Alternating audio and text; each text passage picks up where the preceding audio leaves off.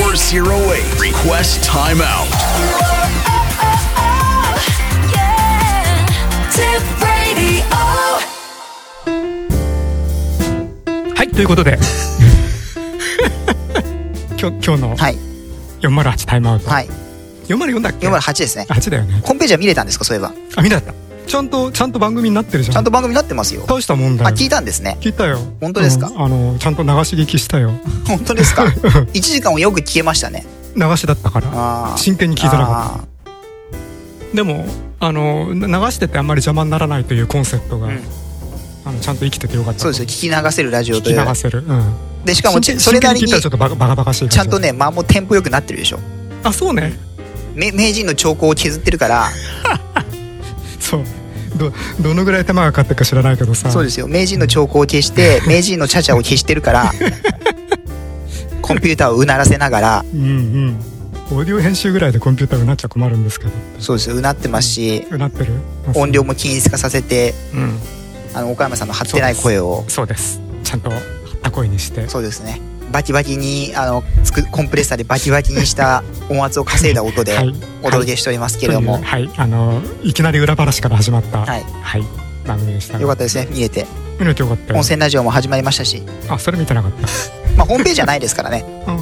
ポッドキャストの番組だけですからねおアップルの認証に2日ぐらいかかりましたけど何その認証ってポッドキャストをこう申請するんですよ iTunes で表示させてくれってあいーうそうするとそれのまあまあ大体1日から1週間程度で認証みたいな2日ぐらいからうん23日かかってうんリリースみたいなそれは何番組ごとにそうですシシリーズじゃなくてワン番組ですまあその回数ごとには必要ないですようん番組のページとして1枚ああはいはいそれの申請にまあ3日ぐらいうんなのでちょっと若干あの前回の放送でタイミング同時でとか言ってたんですけど若干408のもう方が早かったとうん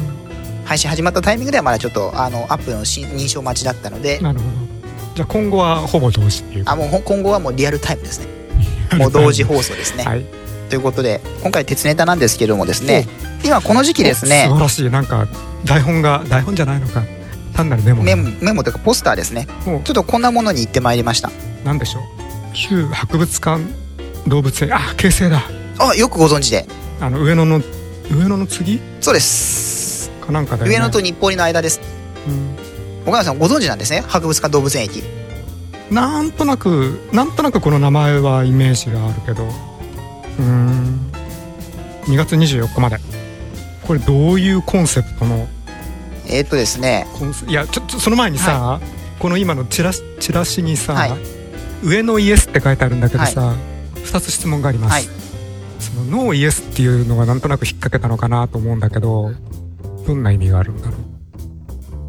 今いい やはいということで今これお聞きの皆さんは2秒ぐらいになってると思いますけど 10秒ぐらい考えてましたよ 今そうですねはいこういうのを2秒にしてます素晴らしい、はいえーっとですね旧博物館動物園駅っていうのが上野にありまして岡山さんご存知のように、はい京成本線の上野と日暮里の間にあったい、つ頃まで駅ですねえー、90お待ちくださいはいえーっとですね、こちら、えー、旧博物館動物園駅、えー、97年の4月1日休止してます。うーんい廃止になったのは最近で2004年です。あただまあ、駅自体はもう97年から営業はしてなかったので、うんでですね、こちらまあ、あの、京成電鉄本線にあった駅なんですけれども、名称変わってますよね。旧博物館動物園って駅だったんですけれども、うんあのーまあ、かなり特殊な駅でして、岡山さんは行かれたことあるんですか降りたことないあ、でも存在は知っている。入ったこともない存在は知っている。なんとなく名前聞いたような気がするうーんもしかしたら地図地図だか路線図だかでそういうのが書いてあって覚えてたかもしれないだから名前名前からすると、はいう上野を出てほほんの 500m も走ったあたりであ、そうです。あるのかなみたいなそうですね。雰囲気だけどあの、東京芸大とか上野公園とかがすごい近いところにありまして、うん、ただ、と言ったってさその京成の上野駅自体がもうほとんど上野こそうですねこ公園の端っこみたいなことじゃないそうですすね。もう駅自体はまだ現存して残ってるんですけれども、休止された理由がまず有効庁の問題ですね。4両しか停車できなく てでしかもその4両さえも先頭部分の端の部分っていうのはホームからはみ出しててはみ出してる部分にはあの台を設置して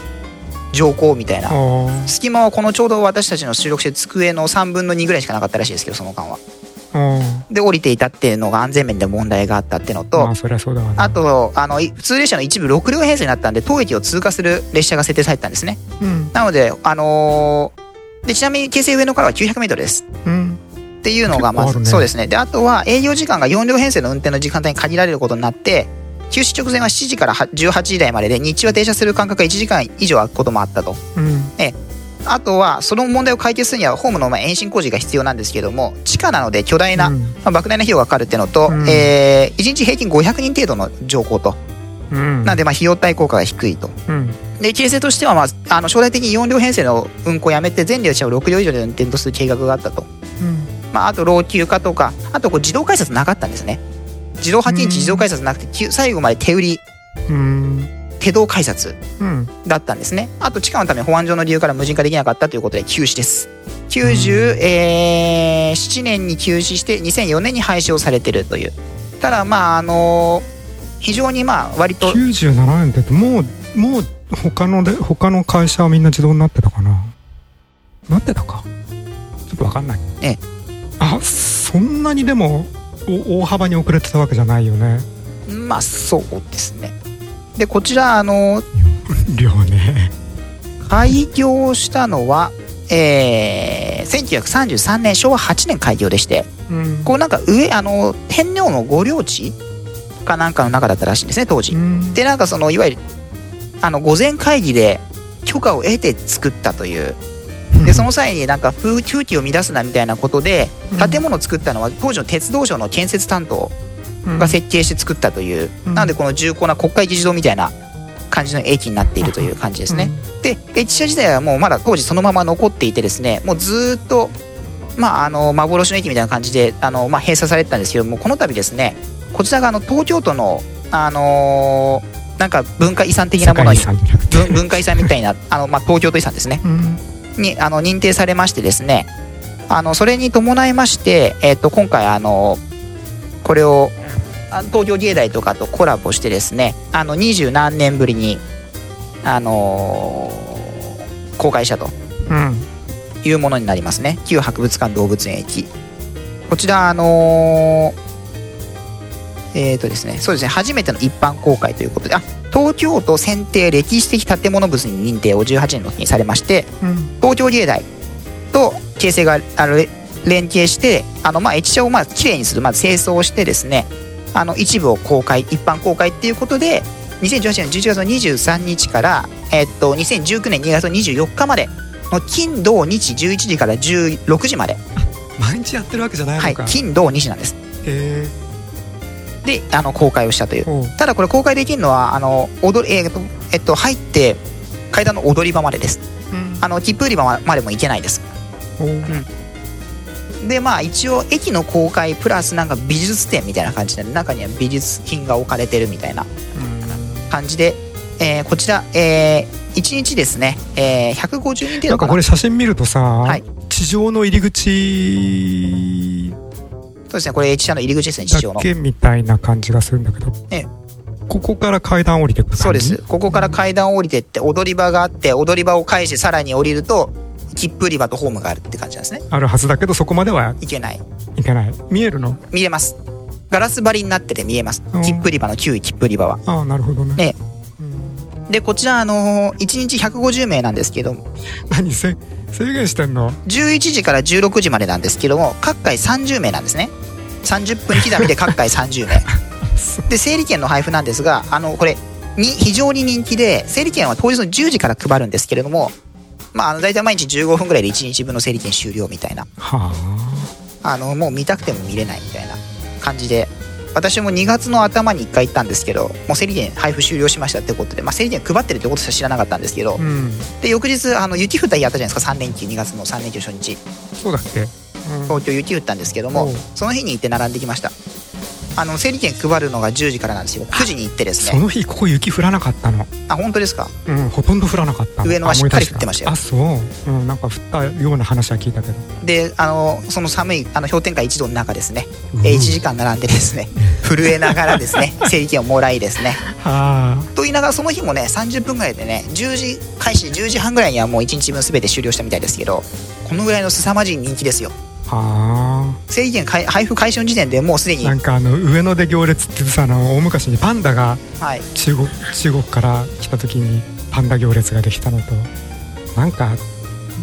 う上野の博どっかの美術館でモナ・リザ展かなんかで、はい立ち止まらないでくださいみたいな感じでさずーっとこう延々と行列ができてたなっはいていうのをニュースで見た気がするけどこれ見に行く人いるんだねもうすごい人気ですよだから各界うんもう全然見れないちなみに入り口がここでこう入っていくとここにこうつながっていってなるほど切符売り場ホームみたいな感じですよここまで入れないですうんうんあの京成のホームページとかありますので今回ねこの認定されたことを機にね京成がわざわざね駅のホームページまで作るという気合いの入れよううんでその公開にチケットを取ってちなみに1時間前に並んだんですけど11時スタートの回はもう無理で11時半から12時までの回でうん私は見てまいりましたうんなるほどという感じですねしかし整理券まで配って踊り場のところまでってのもなんちょっかと寂しいですけどねもうちょっとホームぐらいまで行きたかったですけどねそうえだえよねだからこの先また再公開があるのかどうかはまた分かんないんですけどまあ形成がどういうはことをするのかっていう感じですねうんまあぜひ再開していただきたどいなうせならさそうあのホームドアじゃなくてホホホームをガラス張りにしてさホームのガラガラスの向こうを電車が通ってますみたいそうななんですよ風にすりゃよかったなと思うけどあの万世橋みたいな感じでね今の万世橋のどこ万世橋駅です万世橋駅ってどうなったか私全然知らないんだけどあの交通博物館になったとこがろでなすねくなっなくなって今はあのホーム上に喫茶店ができてますああはいはいはいはいガラス張りのうんああいう感じに、ね、なるとよかったんですけどねまああのまあ公開されただけでもマシということでうんあのもう非常に人気でして、まあ、見たくても見れない展示と今回、まあ、私はその1時間踏ん張って見てきましたけどなるほど多分まあこのポッドキャストが公開されてる頃にはもう公開終了してると思うんですけどもそうですね、はい編集時間があるからねはい、こういうちなみにこれ一応ねあのね文化庁とかも一応講演してるらしいうんそうですね岡野さん一言いやー見に行きたいもんかな岡野さん大して思わない全然思わないただねこれね混んでる理由がうん分かんないんですよね、多分2ついるんですよこれ美術品を単に見たい人とえっと何駅をそれ見たいそれは鉄オ何タあのな中にて展示してあるわけ、東京芸大の人かなかなんかが作ったね作品がこうだ駅が美術館みたいな感じのコンセプトでやってるんですよ今回これこああはいはい、はい、こにも書いてあるんですよ「アナウンサーに追いかけてる」って書いてあると思うんですけど、うん要はぜそうどういう関係があるのみたいななんかアナウンサーにってうん説明読むとなんか地下に巣穴を作るみたいな動物なんですってね、だからなんかそれを駅に巣穴を作ったみたいな感じに見立てた展示だみたいなこと書いてありましたけども、うんなるほどなんかそういった形でそのもうハヤトなんかどでかいこうウサギが地下に突っ込んでるみたいなオブジェがあるんです よ。あのたし確かにさなんかそのううさぎが穴を掘るってあんまりイメージないけど童話なんかには出てくるよね必ず、まあそうですね。うんあのうさあのえっとアリスが落っこちるのもうさぎの穴かなんかだしあさあそうですね。うんなんかうさぎっていうとあの小学校の飼育室ではいあのキャベツ食ってるはいはいは動い。物だと思うけど、はいはいそうじゃないんだよねきっとね、あとはなんだっけなこれが休止された年97年に休止されたんですけども、ん97年に上野で死んだパンダの本物の頭蓋骨とかが置いてあるはいな置いてある置いてありましたはい、だからその美術品を見たい人とうん駅を見たい鉄オタとが入り混じって大混雑になってたと思うんですよねなるほどねだからもうガラス張りの中にかじついで写真をパシャパシャ撮るのとか閉鎖されてるトイレの入り口から隙間から懐中電灯を当ててトイレの中がどうなってるかを熱心に見てるリゾータがたかってるわけです よねもう私も見てきましたけど旧トイレの入り口だったところはこうなんか鉄板みたいなので置いてあるんです塞がれてるんですね、うんただ隙間があるんでそこからライト当てると中の便器が見えるっていう でみんなあの携帯のライトとかでうん照らして中を確認するという、うんうんいやあんまり人のことは言えないけど、うんなんで見に行きたくなるかよくわかんないけどまあいいや、でも私もこれは見なきゃと思いましたけどあねええそうなんでなんでだって入れいないんですもん普段見る価値があるかどうかありましたあったあただねちょっとね公開範囲が狭すぎるねやっぱり。そうねホームまで行ってやっと、せっかくならね、うんっていう、まあ、ちょっと安全上の理由なんでしょうね、多分だからホームがガラス張りにするのが大変なんでしょうね、多分4両分とはいえ、まあね、でも別にガラス張りじゃなくたっていいじゃないまあ、そうなんですけど、あの黄色い線の内側までお客さんが下がっててくれれば電車通過できるわけだからさでもまあ、そういう、今ね、ろくでもないやついっぱいいますから、そんなのいいじゃん別に今ね、でもそれで許されないんですよ、時代としても。当時はそれで自己責任であんたがわ、線出てあんたが悪いでしょで済みましたけど、だって現に運用してる線路がそこにあるわけじゃないそうですね。うんそれでわざわざ飛び込みたかったらまあ鉄道会社の方が迷惑だな確かにねあ公開しただけマシじゃないですか。今までずっと公開してなかったんですから、駅はあるのに。建物も残ってるのにっていう。うんで、京成乗ってると、非常灯ついてるんでな、駅もよく見えるんですよ。あ列列車から走ってる通過列列車か車かららね、あはしご初の一般公開ということで、はいまあ、駅が残ってたのがあうんよう残っていたなと、まあ、もうちょっと先まで行きたかったなという、まあ、次回以降はもうちょっと先まで あの行ける形であの公開することを、まあ、あの復活してもいいんですけど、ね、駅これあれなんですかね配信した駅を復活させて大変なんですかね免許といとかそういう申請って知らない一度配信した路線をあの再開するのは大変じゃないですか鉄道免許とかの意味では申請しなきゃいけないって意味でまあ多分、ね、ただ、う列車は運行してるけどなくなった駅を作るって大変なんですかね全くわかりませんあの あの許可がいるかどうかはあんまり興味がないんだけどあのい許可がいるにしたって別にそんなもんどうってことないじゃんみたいに思うけどねただその廃止するのにやっぱり妥当な理由だと思うよそのまあねあまりにあまりにも隣の駅までの距離が近くて 900m だし500人しか降りないし4両しか止まれないしってそのいうの4は両しか止めなくてホームを伸ばすのがやりやりにくいっうんていうのはすすごく妥当な理由だと思うから妥当な理由で廃廃止しておきながらそのだ妥当な理由が消えたったもう一回やってもいいんじゃない例えば4両にもう一回戻るとかそういうことがなあればってことです かうん、4両に戻してもいいしそこに駅を作りたかったらいくらでも手はあるとは思うけどわざわざ駅を作る場所でもないような気はするけどねそこに駅作るぐらいだったらあの上の終点じゃなくて新宿終点にしてくれよなとか思うけどさなんかあの上野って不便なんだよねまあその我々からするとねうん新宿とかが最寄り駅10人からするとねうん、すごい不便な場所だしで JR の上野駅だってさ、はいなんかもうどんどん地盤沈下して地盤沈下っていうかあの重要性がなくなってきてるじゃない、まあ上の東京ラインとかできちゃったしねできてるしね、まあ、ただその東京駅があまりにももう狭くてまあさ全部の列車さばけないですけど、うんさば、けないぐらい狭くなってるから、まあ、そういう意味ではどっちもどっちなんだけどさ京成が上野止まりっての不便だしさだってあとなんだっけ常磐線が上野止まりか一応は、まあでも上の東京ラインで品川まで来ますけどね常磐線もうんまあ京成のねまだ上のどのまりなんかねまだねああの優しい方ですよ問題はね東部の浅草止まり ですよまあだから新宿乗りで始めましたけどそう今今それそれを思い出そうと思ってたんだけど、うん上野いらないよって最初思ったのはねあの、えっと、新幹線の上野駅あ止まるじゃないあ止そまこりますねまあ通過するのもありますけどであそこ止まるたんびにさうざかったうざううざいっていうか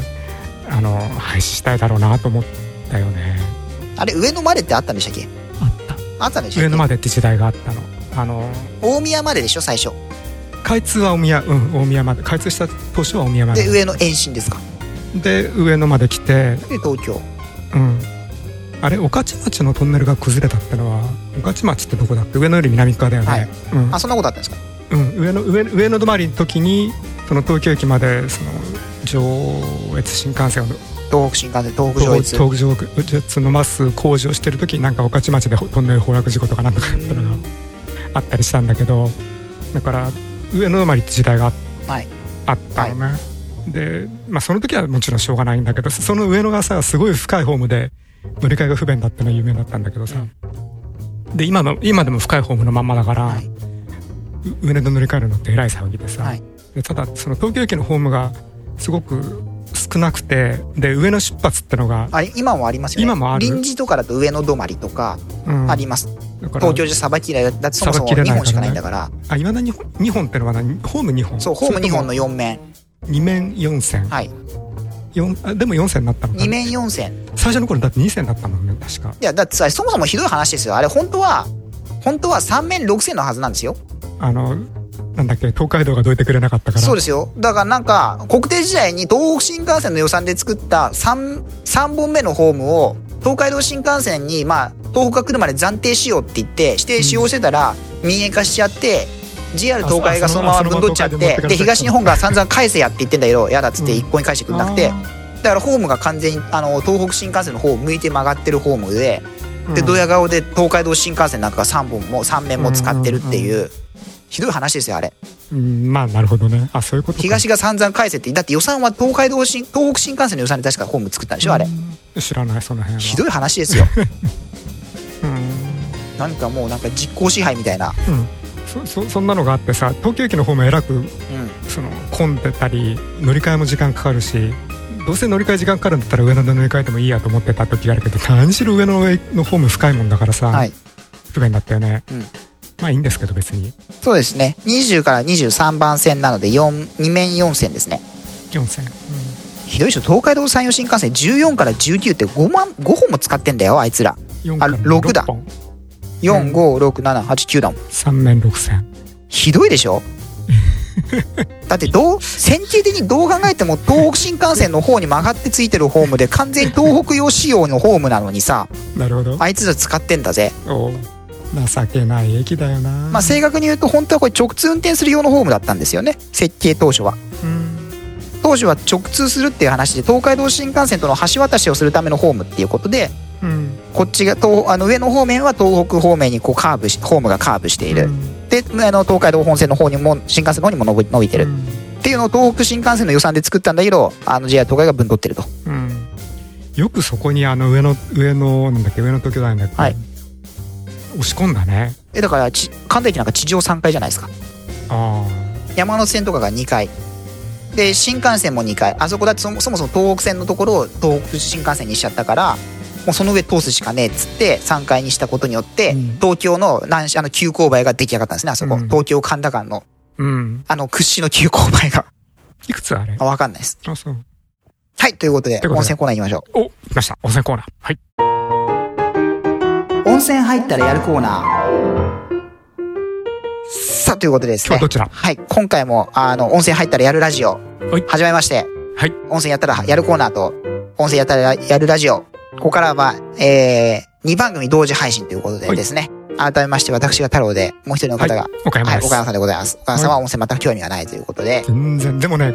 ぜ前回はね、なはいんか兵庫兵庫県方面だったのを思い思い出したから な。違ったっけいや、そうですけど合、ってるよ前ね。回は、なんか超有名。鳥取県のうん。岩井温泉。ね、岩井町にある岩井温泉。もうい2箇所お送りして、もう1箇所が兵庫県の城崎温泉でしたね。兵庫2カ所じゃなかったっけ、はあ、そうか。はい。で、あ、でも大したもんでしょあのあっちの方面だったまあのまあまあまあ。うんで、一応おさらいしますと、このコーナー、この番組何かっていうと、うん。温泉大好きな私、太郎が言ってきた温泉に対してですね、はい独断と偏見で、あのー採点するというですね、画期的なコーナーとなっております。はい今回の予想をどうぞ。九州。九州、なるほど、九州何県うん、じゃあちょっと意外性を持って佐賀。よろしいですか佐賀県はで。い。佐賀。今回はですね、えー、青森県。 はい。青森県、全然違う。下北郡、はい。風間浦村。下北ってのは右側だっけ左側だっけまあ何をもって右と左側にするかわかんないですけど、下北半島なんで、突端です。北海道側の津軽海峡に面して突端です。あそこほらほら、半島が2つあるじゃないそうですよ。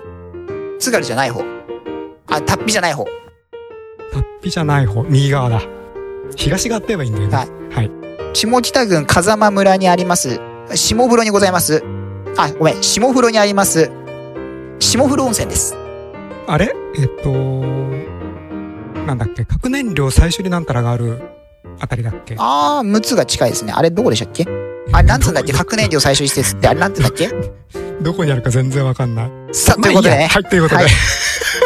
いいですか青森県、下北郡、風間浦村、どういう字書くの、風っていう字に、うん間に、うん、あの、山水の裏土浦の裏、土浦の裏うん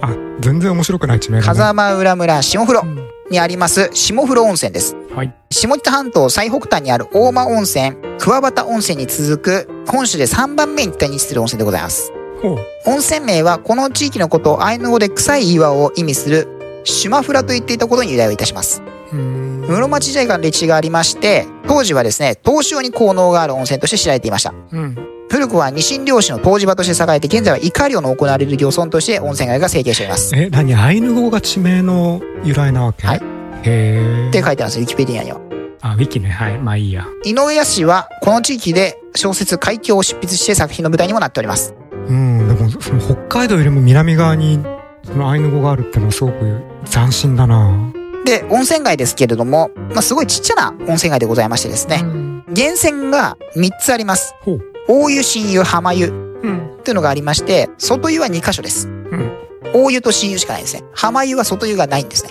うんで、今回はこちらの下だ風っ呂て、寒そうだもん下風呂温泉の大湯でございます。はい何から行きましょうアクセスから行きますかはいアクセス、大港線、JR のね、大港線下北駅から下北交通バスで1時間10分です。あれその大湊線ってかなりかなり北まで行ってるんじゃなかった野平寺から大港です。それがすでにもう半半島のうん先端まで行かないんだ半島の南南側です。こう先端がちょっとこうひ西に曲がってるところの南側までしか行ってないんだ半島の南側にしか行ってないから、うんそっち側に行く必要があるんですね。うーんあそれがバスで1時間はい。でですね、当時は下北から大畑線っていう国鉄の赤字ローカル線が通ってたんですけれども、おーで、その後下北交通、このバスやってる下北交通が引き継いだんですけども、あの、15年足らずで廃止です。うんで、当時はね、大畑、大畑ってとこまではそれバス通ってたんですね。うんで、実はこの下風呂にも鉄道が通る計画がありましなんてか、函館から泳いでった方が近いんじゃないみたいな感じのとこだね。はいまあいいやはいで、この下風呂にもですね、あの、温泉、あ、温泉じゃない、鉄道が通る計画があってですね、大間線っていう未成線があるんですね。うん。なんか9割方できてたんですけど、うんあの、結局、はい、あの、開通しなかったという未成線で、うん実はもう橋脚とか、もう、あの、基礎は全部完成してて、ホーム、あの、メモリアルロードとして遊歩道整備されてるぐらい、ほう。もう駅、まあもう完全にほぼ9割出来上がってたんで、うん。手を通らなかっなるほど。た。そんな場所でございますよ。うんうんで、えー、こちらですね、えー、2箇所選出ありまして、まず今回、えー大湯、新湯と、その、まあ、浜湯と呼ばれるもの。で、それぞれ選出全く違うもんなんですね。へえ。で、ご紹介しますと、まず大湯。こちらがですね、えー酸性、含む硫酸、ナトリウム、塩化物、うん。硫酸塩泉。うん。適応症、センス別の適応症は、切り傷、やけど、慢性皮膚病、虚弱児童、慢性婦人病、糖尿病、動脈硬化と。まあ、例の通り。で、新湯、硫酸混ざってんのに切り傷なんかなんかすごく染みそうな気がするんだけど。新湯。はい。性質が、えー含む硫うん黄、ナトリウム、塩化物、泉。うはい。なんで、全く別物なんですね。そう。すごく同じようだった気がするけど。大湯は酸性硫酸塩なんですね。はい。新湯は硫黄泉なんですね。硫黄塩化物泉。だって硫酸と硫黄と同じじゃん。、でですね、適応症がですね無視され切た。はりい傷、やけど、 はい慢性皮膚病、虚弱児童、慢性婦人病、糖尿病、動脈硬化と。同じじゃん。同じです。はいただ、これ距離が、えっ、と、10メートルぐらいしかない。しか離れてないのにセンスが違うんですね。うん不思議なもので。で、もう一個、浜湯。こちらはですね、1号、2号とありまして、ほう。 1号がね、放酸食塩硫化水素泉。うーん。 2号が放酸含む硫黄、ナトリウム、カルシウム、塩化物泉。うん低調性、酸性性、高温泉って書いてますね。うん。うん。適応症。切り傷、やけど、慢性皮膚病、虚弱児童、慢性婦人病、糖尿病、動脈硬化、高血圧症。さっきのさ、低調性ってとこで引っかかってるんだけどさ。はい珍しくないいや、よくありますよ。あ、そう。は低調性。腸ってあの、引っ張るの。腸腸力の。春ですね。ちょ春だよね、はい低調って濃度が低いんだっけそうですね。た、多分。だよねはい。うんそのいわゆる、いわゆる基準まで達しない基準以下みたいなのを確か言っあてた気がしそううますよ。ーん確かね。。はいで、大湯、入浴券、料金ですね。ちょっとここ料金形態が複雑でして、お携帯みたいなの一般のお客様は大人ん350円。中学生まで、あ、中学生が100円。うん小学生50円。うんで、これとは別に、村民券、区民券ってのがあるんですね。ほうで、村民券は200円。うん区民券は150円うん。区民老人券は100円でございます。うんで、これ区分は何っていうと、まず普通っていうのがいわゆる村外の中学生以上の利用者の方ですね。うん村民権っていうのは、下風呂区民以外の中学生以外の村民。はいいいですかはい下風呂区民以外の中学生以外の村民。はいこれが200円。うん区民権っていうのは中学生以上の下風呂区民。だからつまり下風呂の町の人か、村の人、それ以外の村の人か、それかもう戸様かっていうことですよね。まあ多分そうだろうと思うけどね、で、区民、えー、老人権っていうのが70歳以上の下風呂区民。うんで、中学生っていうのはこれは、あの、中学生の下風呂区民と。はい。はい。そういう料金形態になっております。 はい。で、あの、先ほどが言ってますように、あの、これ漁師の町でして、うんあの、すごいのは、これ、館内放送がですね、あの、お風呂場の中まで流れるんですけど、うん館内放送、マスの値段言ってましたね。私が言った時は。ほう今日釣り上げられたマスは、県にいくらでおろしました、キロいくらでおろしましたっていう館内 放送。あ釣り上げられたマス、ああえーま、まさに漁師の町ですよね。で、それを聞きながら、もう漁師の人が入ってるんで、たっけえな安いなみたいな話をしてましたけどね。うん確か安いなみたいな話してましたけど、うんまあななるべく高く売れた方がいいけどね、はいそういう温泉でございますよ。うんなんかありますかね。ないですあ、ちなみにですね、浴槽なんですけども、非常にですね、特徴的なあの浴槽をしてましてですね、ふあの浴槽が青いんですね。うんこれ、あのなんかプールみたいじゃんーで、これなんでかっていうと、これ地元の人のお話し出すと、もともとは木で作られたらしいんですね。うんただ、あの、作り直すときに今 FRP らしいんですよ、これ。うん強化プラスチック。うんで、なんでかっていうと、これもうお金がかかるってんで、FRP にして、漁船を、を作る人が来て、ペンキ塗ってったっていう。うんで、だから要は、いけすと同じ色なんです ね。要は。で、出来たての頃はペンキがこうバリで痛かったって言ってましたけどね、肌が。痛えなと思ったらペンキだったみたいな。らうんで、もうね、こう、もうりょ町の漁師さんが入ってるわけですよ。うんで、おおよこのね、浴槽が小さな浴槽が2つ。まあもう1つの浴槽は、もう6人ぐらいでいっぱいです。6人こう、体育座りして入ったらもういっぱい。うんで、これが熱湯と、まあ、ぬるめの湯。うんただ、ぬるい湯でもう十分熱いです。クソ熱いです。あの、熱いは入れないです、はっきり言って。うん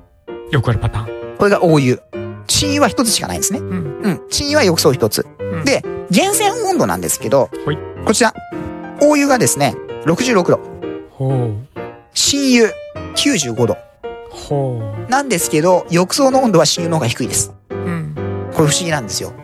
新湯の方が95度で源泉は高いんですけど、浴槽の温度は低い。うんそう、大湯の方が65度で、あ、66度で、せんあの、源泉の温度は低いけど、熱いんですね。うんで、それぞれのペーハーですけども、はい新湯は7.2。まあ、ほぼ中性。うんで、大湯2.4。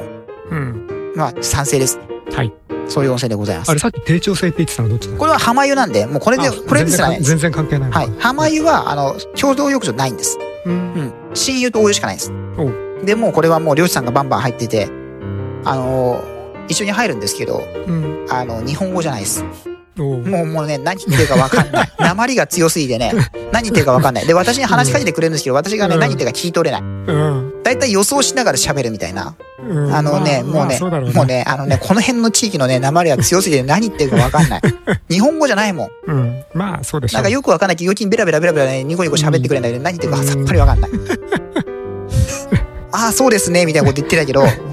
半分、と東京から来たお兄ちゃんには通じないの半分、うんね、向こうの人は逆に標準語慣れてるわけですよ。テレビとかで。標準語流れてるから。あーあーなるほど。い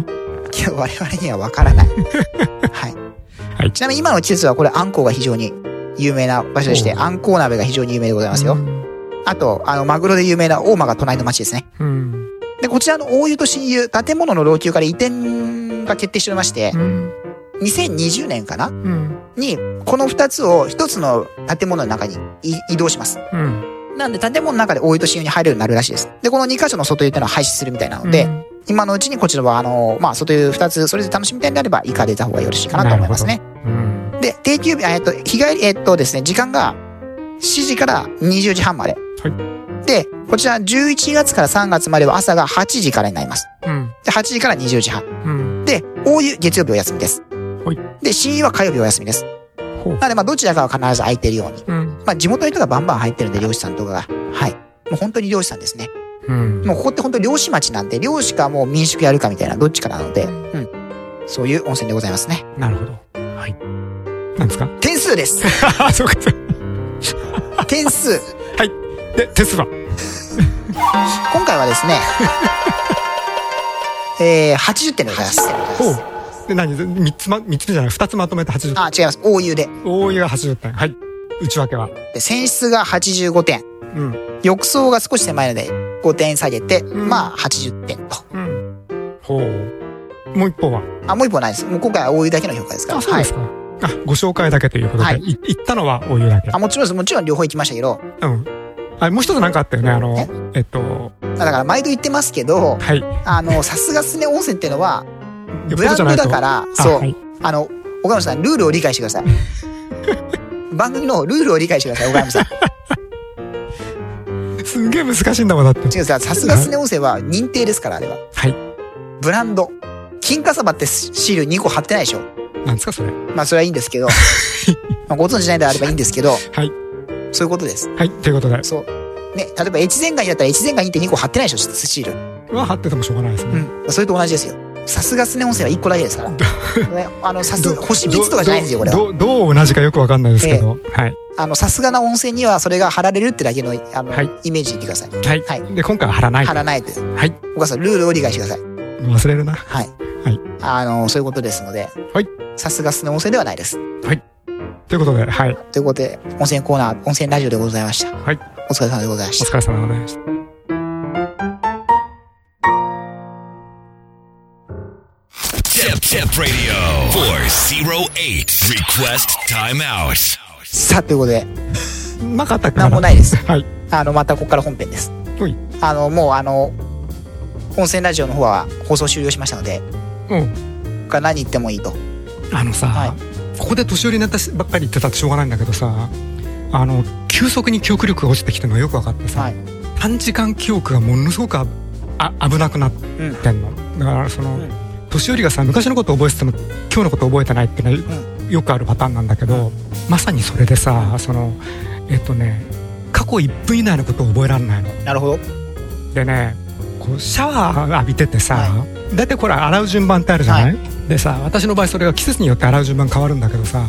例えば頭洗ったかなとかさいうのを忘れることはまあそれは前々からあったわだけって手順があるんだから、その手順まで来てれば終わってってことじゃないですか。手順まで来てれば終わってるんだけどその手順変わるからサマータイムみたいなことね。サマータイムとねウィンタータイムとね手順変わるからねやったかなとかって忘れることあるのねそれどういうことですかサマータイム、今冬だけどサマータイムでやったんじゃないか疑惑ができるってことですかまあそんな感じでそれは前からあった、はい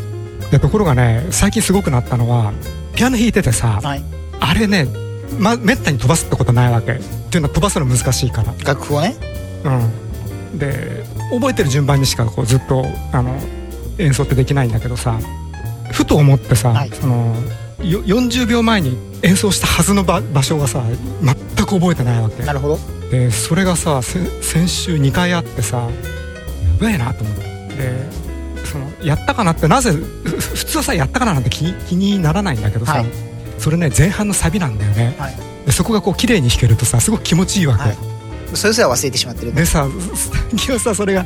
だんだんこう体力が落ちてきてるもんだから、綺麗に弾けることはほとんどないんだけどさ、綺麗じゃないにしても、どの程度綺麗かとかさどの程度まずいかとかさやっぱりそれは覚えておきたい。気になるじゃないでこうできればぜ前回よりは今回の方がさこう綺麗にん弾けるように、うままた復活したいわけだよねでところがささっきそこ演奏したはずなのにさどんなだったか全く思い出せないわけで演奏したかどうかすらも思い出せないなるほど。飛ばしたはずないんだよね先まで行ってるんだからそれがさ先週2回2回その全然覚えてないってのがあってさショックではないんだけどちょっとちょっとやばいなとかって衰えを感じるってやつですね。驚いを感じますねはいっていうことですけどといったところで焦点をお開き、また来週のお楽しみということで。そうすねはい。はい、いいですか来週はもう認知症になってて全然喋れないかもしれない本当にいいですか認知症の話終わら終わって。いいんじゃないですかえ、あれじゃないですかなんか、あの、デビアンのブートが吹っ飛んだで話しなくていいんです かま